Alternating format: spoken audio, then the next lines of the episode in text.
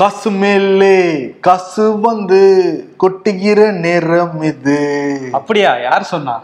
கொட்டோ கொட்டுன்னு கொட்டியிருக்கான். எல்லாருக்கும் கொட்டியிருக்கான். என்ன ஷாக்காய் பார்க்குறோம். மைண்ட் வாஷ் என்னன்னு புரியுது. உன் மைண்ட் வாஷ் என்ன தெரியுமா? நல்ல வாயை சம்பாரிச்சு நார வாயை திங்கிறான். கணக்கு போட தெரியாதவன் காசை வாங்கி இறக்கிறான். ஐயோ இது இல்லையே. நான் வேற மைண்ட் வாய்ஸ் சரி ஓகே இது வந்து நிறைய பேருக்கு மைண்ட் வாய்ஸா கூட இருக்கலாம். யாருக்கு கொட்டுது பணம் அப்படிங்கறத? ஓகே ஷோக்குள்ள போயிடலாம். Welcome to the imperfect show புதிய நாடாளுமன்றத்தில் இந்தியாவுடைய நிதியமைச்சர் நிர்மலா சீதாராமன் இடைக்கால பட்ஜெட்டை தாக்கல் செஞ்சாங்க. புதிய இந்தியாவோட நிதியமைச்சர். அதை மிஸ் பண்ணிட்டீங்க. புதிய இந்தியா பிறக்கும் தானே சொல்றாங்க அவங்க. ஆமா அது ரெண்டாயிரத்தி நாற்பத்தி ஏழுல பிறக்குன்றாங்க நாற்பத்தி ஏழுலயா? ரெண்டாயிரத்தி பதினாலு ஆட்சிக்கு வரதுக்கு முன்னாடி அதான் சொன்னாங்க. நாங்க புதிய இந்தியாவை படைப்போம் ஐம்பது நாட்கள் மட்டும் கொடுங்க அப்படின்னாங்க. அப்புறம் ரெண்டாயிரத்தி பதினாறுல டிமானிட்டைசேஷன் அப்ப புதிய இந்தியா பிறந்துருச்சுன்னாங்க. அதுக்குள்ள அது பழசாயிடுச்சு போல ஏழு வருஷம். இந்தியா செத்துருச்சுன்னு நினைக்கிறேன். இல்லப்பா டிமார்டிசேஷன் ஃபெயிலியரை நான் சொல்றேன் அதை. அதான் சொல்றீங்களா? சரி ஓகே இன்னைக்கு வந்து இடைக்கால பட்ஜெட்ல. முக்கியமா நடுத்தர வர்க்கம் எல்லாரும் என்ன எதிர்பார்த்துக்கிட்டு இருந்தாங்கன்னா அந்த இன்கம் டாக்ஸ் வருமான வரி விகிதங்கள்ல ஏதாவது மாற்றம் ஏற்படுமான்னு தான் பார்த்தாங்க. ஆனா வந்து எந்த சலுகையும் வந்து கொடுக்கல. ஏன்னா எலெக்ஷன் வேற பக்கத்துல இருக்கு. ஏதாவது கொடுத்தாங்கன்னா அம்மா புண்ணியமா போ நிறைய பேர் எதிர்பார்த்துட்டு இருப்பாங்க. ஏன்னா நிறைய பேர் நிறைய டாக்ஸ் எல்லாம் கட்டிக்கிட்டு இருக்காங்க கவர்மெண்ட்டுக்கு ஆமா அந்த பெட்ரோல் டீசல் விலை ஏதாவது குறைக்கிற அறிவிப்புலாம் வரும் அப்படின்னு பார்த்தா அதுவும் வரல. அது நிர்மலா சீதாராமன் அறிவிப்பாங்களா? ஜி தான் வந்து. ஜி தான் அறிவிப்பாரு அது. நிர்மலா சீதாராமன் கிரெடிட்ஸை கொடுத்துருவாரா ஜி ஆமா. முக்கியமான விஷயங்கள் எல்லாமே அவர்தான் வந்து டிக்ளேர் பண்ணுவார். இன் கேஸ் ஃபெயிலியர் ஆச்சுன்னு வச்சுக்கோங்க சம்மந்தப்பட்டவங்க வந்து டிக்ளேர் பண்ணுவாங்க. ஏன்னா வந்து டிமானிட்டைசேஷன் கொண்டு வந்தது யாரு? ஜி தான் அனௌன்ஸ் பண்ணாரு. ஆனா அது ஃபெயிலியர் ஆனோட ரெண்டாயிரம் நோட்டை திரும்ப வாங்க போறேன் அறிவிச்சு அந்த அறிவிப்பை வெளியிட்டது யாரு? ஆர்பிஐ. ஆக்சுவலி ஆர்பிஐ தானே அதே வெளியிட்டு இருக்கணும். சரி தனி டாபிக் விடு. இன்னைக்கு வந்து என்ன நிர்மலா சீதாராமன் சொல்றாங்கன்னா விக்ஷித் விக்ஷித் திட்டம். விக்கி? விக்கி. விக்ஷித் பாரத். விக்ஷித் பாரத்னா வளர்ச்சி இந்தியா. நீ விக்கல் விக்கி விக்ஸெத்து விக்ஸித்துன்னு ஏதோ கேட்டுச்சு. அதனால ஓகே அவங்க என்ன சொல்றாங்கன்னா இந்த வளர்ச்சி இந்தியா விக்ஷித் பாரத் இலக்கை அடையறதுக்கு எல்லா மாநிலங்கள்லயும் சீர்திருத்தம் வந்து தேவைப்படுது. அதனால எல்லா மாநிலங்களுக்கும் பிஜேபி ஆட்சியை விடுக்குங்கன்றாங்களா அது அடுத்து சொல்லுவாங்க. வந்து வட்டியில்லா கடன் கொடுக்க போறாங்கன்னா எழுபத்தி ஐயாயிரம் கோடி. ஓ. அதை கொடுத்து அவங்க சொல்றதெல்லாம் வந்து சீரமைப்பு பண்ணாங்கன்னா வளர்ச்சி இந்தியா அடைஞ்சிரும். நீ சொன்ன மாதிரி ஆய- ரெண்டாயிரத்தி நாற்பத்தில புதிய இந்தியா பிறந்துரும். அதுக்கு இன்னும் முப்பது வருஷம் இருக்கு. அதை விட்டுருங்க. அதுக்குள்ள நம்ம இருப்போமா இல்லையா? ஆமா இருப்போம். இன்னொரு விஷயம் என்னன்னா அவங்க சொன்னதெல்லாம் வந்து நம்ம நம்பிதான் வேற ஆகணும். என்ன சொல்லியிருக்காங்கன்னா ஐம்பது சதவீதம் வளர்ச்சி அடைஞ்சிருக்கான் நாட்டு மக்களோட அந்த வருமானம் வந்து ஐம்பது சதவீதம் வளர்ச்சி அடைஞ்சிருக்கு அப்படின்னு சொல்லியிருக்காங்க. அடைஞ்சிருக்குல்ல உங்களுக்கு? அடைஞ்சிருக்கு அடைஞ்சிருக்கு. இதெல்லாம் நீங்க நம்பிதான் ஆகணும். நாங்களும் நம்புறோம் நீங்களும் நம்புங்க. அந்த நம்புங்கன்ற பட்டியல்ல நிறைய விஷயம் சொல்லியிருக்காங்க. பத்து பத்து ஆண்டுகள்ல கடந்த பத்து ஆண்டுகள்ல தான் இந்தியாவோட பொருளாதாரம் வளர்ச்சியை நோக்கி போயிருக்கான்.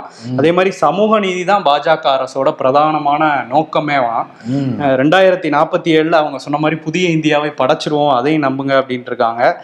இன்னும் நிறைய நம்புங்கன்னு சொல்லி சொன்னாங்க. அது எல்லாமே வந்து ஒரு டெம்ப்ளேட்டாக தான் இருக்கும். வருஷ வருஷம் சொல்கிறது தான் அதே மாதிரி இன்னொரு விஷயம் வந்து என்ன சொல்லியிருக்காங்கன்னா இந்த நாற்பதாயிரம் ரயில் பெட்டிகளை வந்தே பாரத் தரத்துக்கு உயர்த்த உயர்த்த போகிறாங்களாம் வந்தே பாரத்லேயே பல பிரச்சனைகள் இருக்குது ஒழுகிக்கிட்டு இருக்குலாம் சொல்கிறாங்க இதுக்கப்புறம் மகளிர் சுய உதவி குழுக்களுக்கு வந்து மூணு கோடி பெண்களை வந்து லட்சாதிபதி ஆக்குவோம்.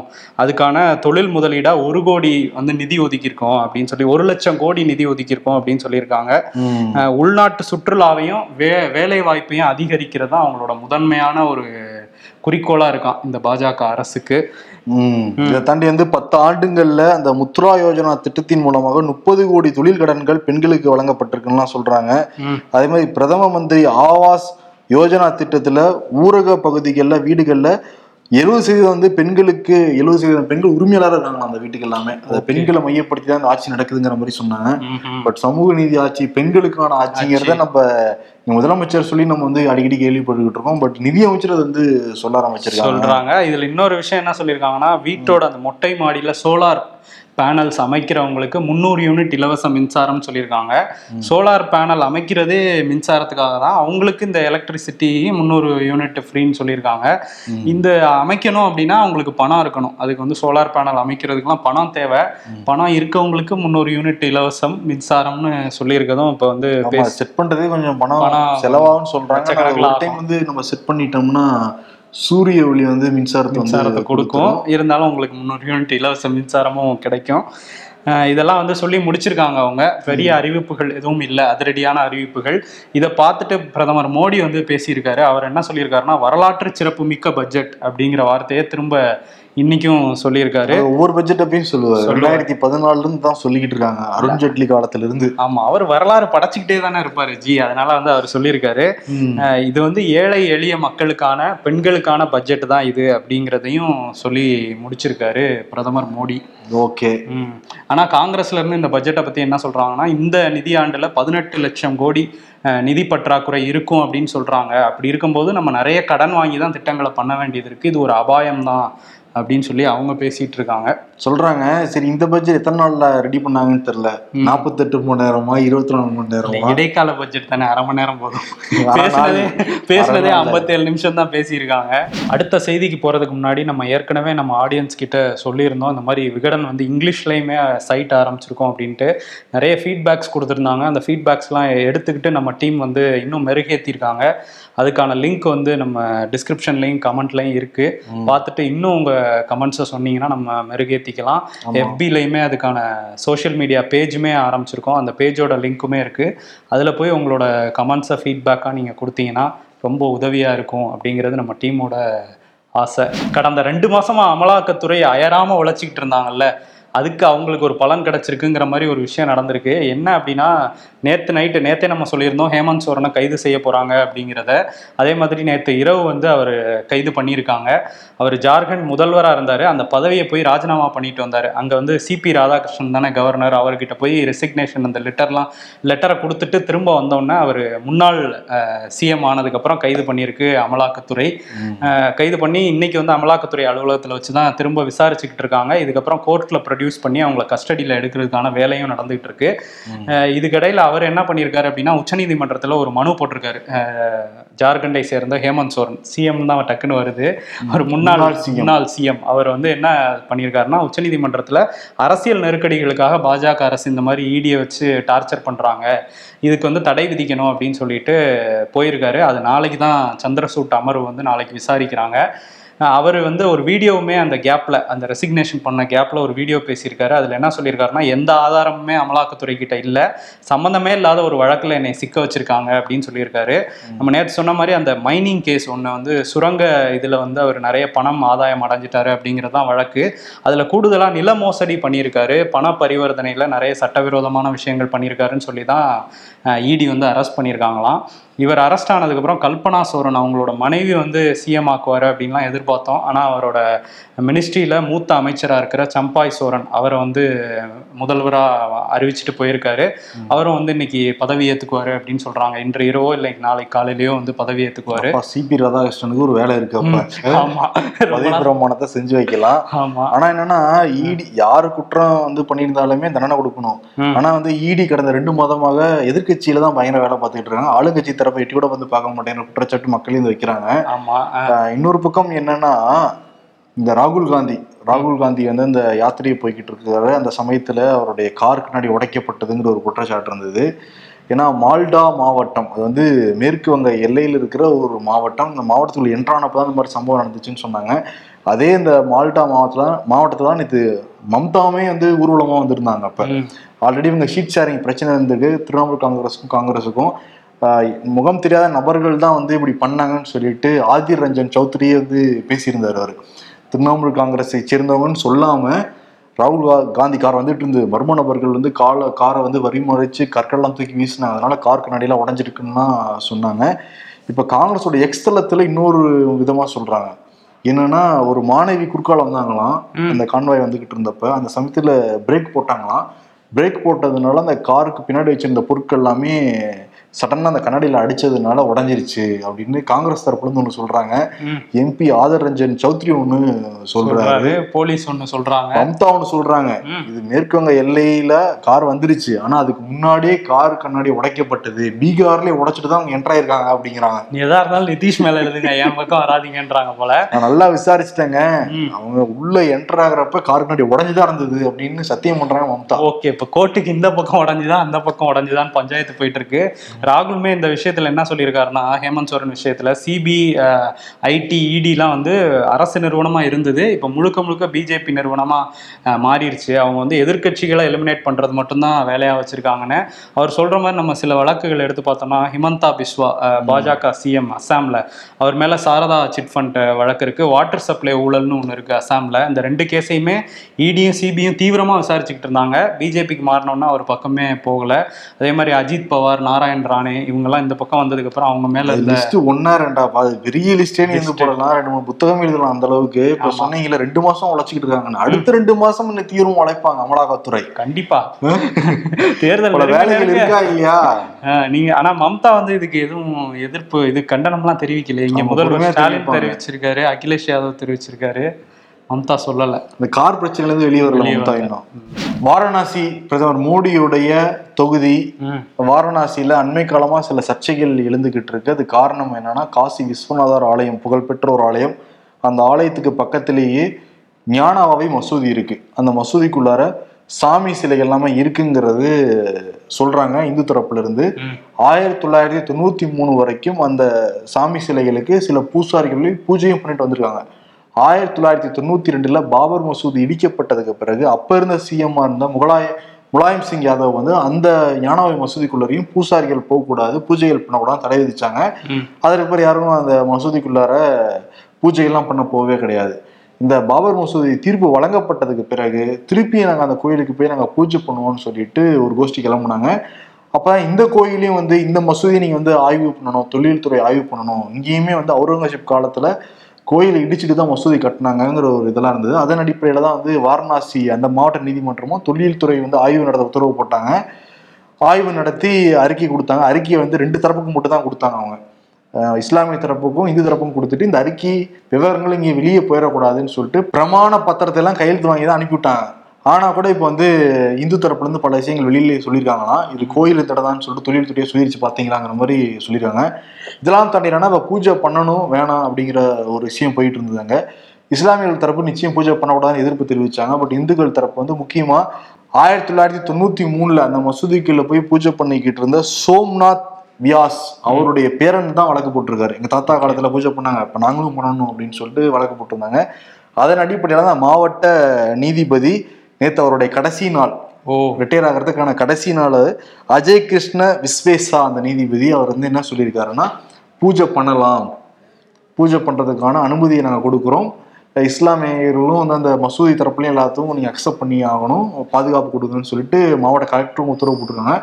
இன்னைக்கு வந்து உள்ள போய் பூஜையை பண்ணி முடிச்சுட்டு வந்திருக்காங்க. ஆமா ஏழு நாளைக்குள்ள நீங்க அதுக்கான ஏற்பாடு பண்ணுங்கன்னாங்க உடனடியா அடுத்த நாளே பண்ணியிருக்காங்க இப்போ என்ன பண்ணிட்டு இருக்காங்க? அங்க உள்ள அந்த இந்துத்துவ அமைப்புகள் பாஜகவை சேர்ந்தவங்க எல்லாம் ஞானவாபி மசூதி அப்படின்னு அந்த கவர்மெண்ட் போர்டு வச்சிருப்பாங்கல்ல போகும் வழின்னு. அது மேல வந்து ஞானவாபி கோயில் அப்படின்னு எழுதி ஒட்டிட்டு இருக்காங்க இது அரசு வச்ச ஒரு இது மேல ஒட்டுறாங்க. பட் எந்த நடவடிக்கையும் இல்லை. அங்க பார்த்துக்கிட்டு தான் இருக்காங்க. எதிர்கட்சிகள் என்ன சொல்றாங்கன்னா. இது வந்து பிளேசஸ் ஆஃப் ஒர்ஷிப் ஆக்ட்னு ஒன்று இருக்கான் ஆயிரத்தி தொள்ளாயிரத்தி நாற்பத்தி ஏழுல இந்தியாவில் எந்த கோயில் எந்த மசூதி எந்த தேவாலயம் எந்த புத்த ஆலயம் எதா இருந்துச்சுன்னா அது அப்படியே தான் இருக்கும் அது. அதுக்கு முன்னாடி இதுவும் பார்க்கக்கூடாதுன்னு சொல்றாங்க. ஆனா அது வந்து பாபர் மசூதிக்கு மட்டும் பொருந்தாதுன்னு சொல்லிட்டு அந்த ஆக்ட் அப்பயே கொண்டு வந்திருக்காங்க. இப்போ அந்த நீதிபதி என்ன சொல்லியிருக்காருன்னா பாபர் மசூதியில அந்த சில விஷயங்கள் இருக்கு. அதன் அடிப்படையில நான் சொல்றேன் அப்படின்னு அதை எடுத்துக்கிட்டாரு அவர். ஓகே. அந்த இதே ரெஃபரன்ஸா எடுத்து இது தீர்ப்பு வந்து காங்கிரஸ் தான் வந்து பாபர் மசூதி மட்டும் இது பொருந்தாதுன்னு சொல்லி சட்டத்தை ஏற்றிருந்தாங்க. இப்போ கடைசியில காங்கிரஸ் தான் அது என்ன சொல்றாங்க? பிளேஸ் ஆஃப் ஒர்ஷிப் ஆக்டுக்கு எதிராக வந்து பண்ணிக்கிட்டு இருக்காங்கன்னு அவங்க தான் இது ஒரு பெரிய பிரச்சனை தான் போய்கிட்டு இருக்கு. ஊபியில. ஏன்னா தேர்தல் வேற நெருங்கிக்கிட்டு இருக்கு இன்னொரு பக்கம் ஊப்பினாலே தெரியும். ஒரு கலர் பூமியா தான் இருக்கு. இந்த சமயத்துல இந்த மாதிரி விஷயங்கள் பேசப்படுது. அங்க பதட்டமா தான் இருக்காங்க ஆமா அதே மாதிரி வந்து இங்கே தமிழ்நாட்டில் வந்து ஒரு தீர்ப்பு வந்தது. பழனி முருகன் கோயில்ல வந்து இந்துக்கள் அல்லாதோர் வழிபட தடை விதிச்சிருந்தாங்க உயர்நீதிமன்றம். இந்த தீர்ப்புக்கு பல தரப்புல இருந்தும் எதிர்ப்பு வந்துட்டு இருந்தது. இப்போ வந்து மார்க்சிஸ்ட் கம்யூனிஸ்ட் கட்சியோட தலைவர் கே. பாலகிருஷ்ணன் வந்து ஒரு அறிக்கை வெளியிட்டிருக்காரு. அதுல என்ன சொல்லியிருக்காருன்னா இவ்வளோ காலம் வந்து எல்லா மக்களும் வந்து போய் வழிபட்டுட்டு தான் இருந்தாங்க. இப்போ எதன் அடிப்படையில் இந்த தீர்ப்பு வந்திருக்குங்கிறதுக்கு அந்த தீர்ப்புல வந்து பதிலே இல்லை.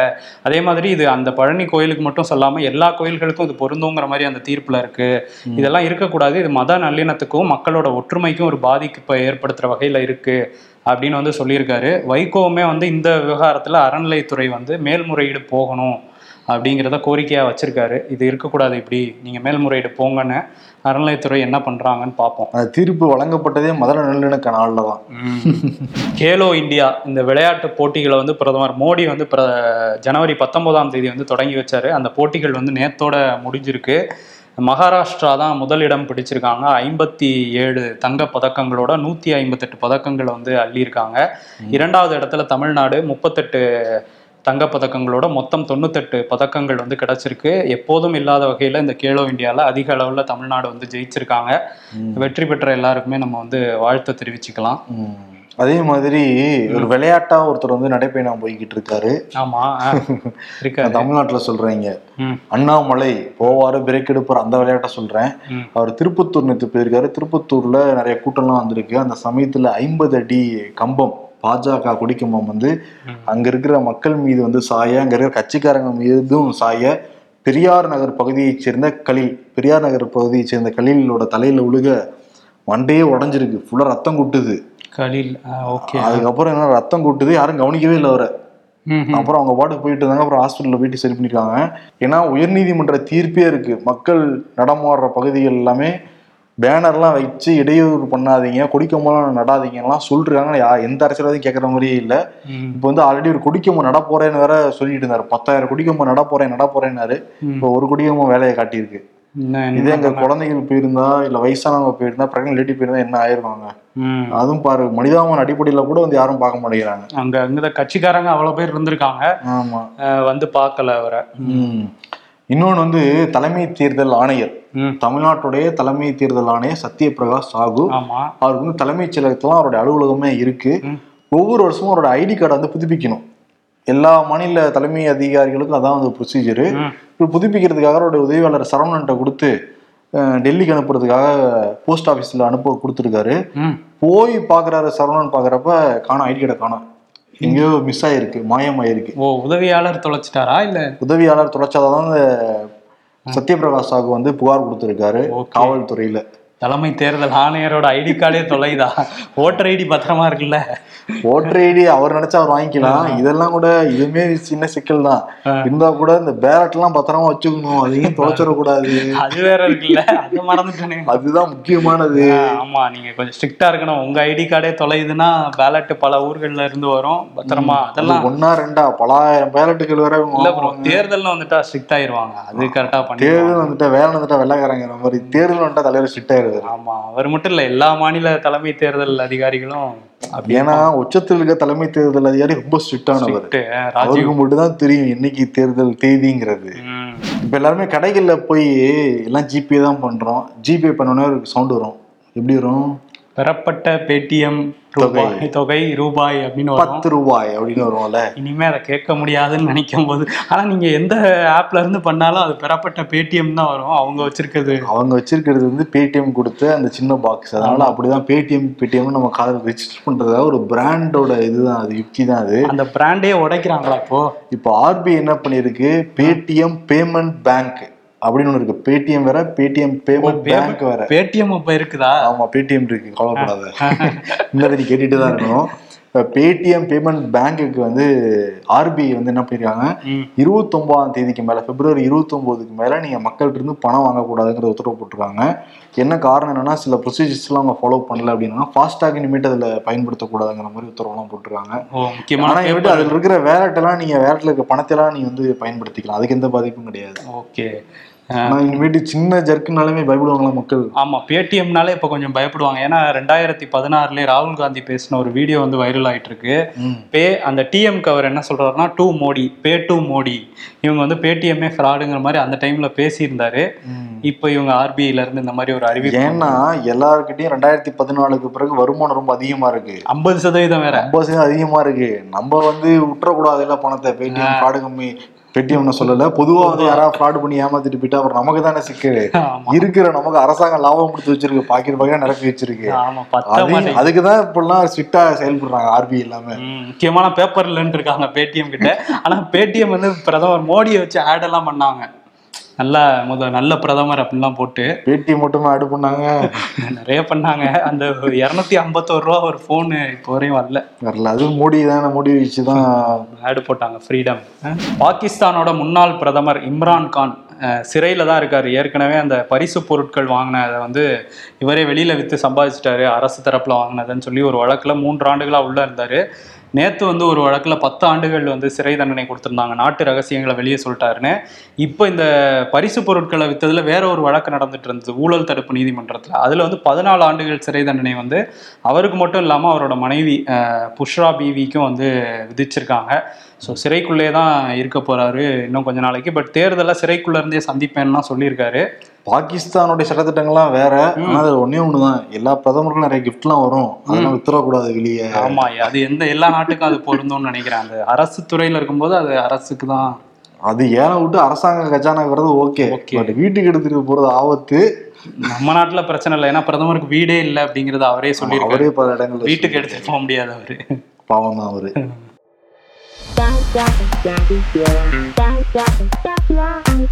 When I read old conversation is this me movies in my phone என்னை ஏத்தி வச்சுட்டு எங்க போனா? என்ன ஆனான்னே தெரியலையே.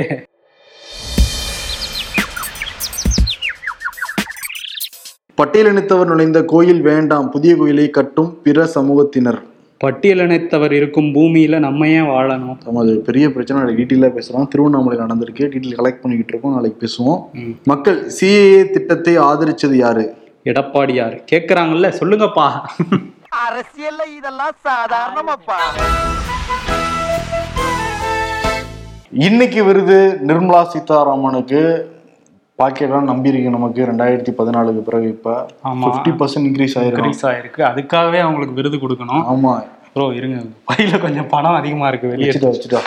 பத்திரமா வச்சுக்கோ பேடிஎம்ல போட்டுறாத பேடிஎம் பேமெண்ட்ல இல்ல இல்ல அதுல போடல வெளியே இங்கதான் வச்சிருக்கேன் சோஃபா வச்சுன்னு இப்போ எல்லாம் இருக்காங்களே. இல்ல நிர்மலா சீதாராமன் அவங்க பாத்துக்குவாங்க ப்ரோ சரி அவங்களுக்கு என்ன கொடுக்கலாம்னா எல்லாம் நம்புற மாதிரியே இருக்குல்ல.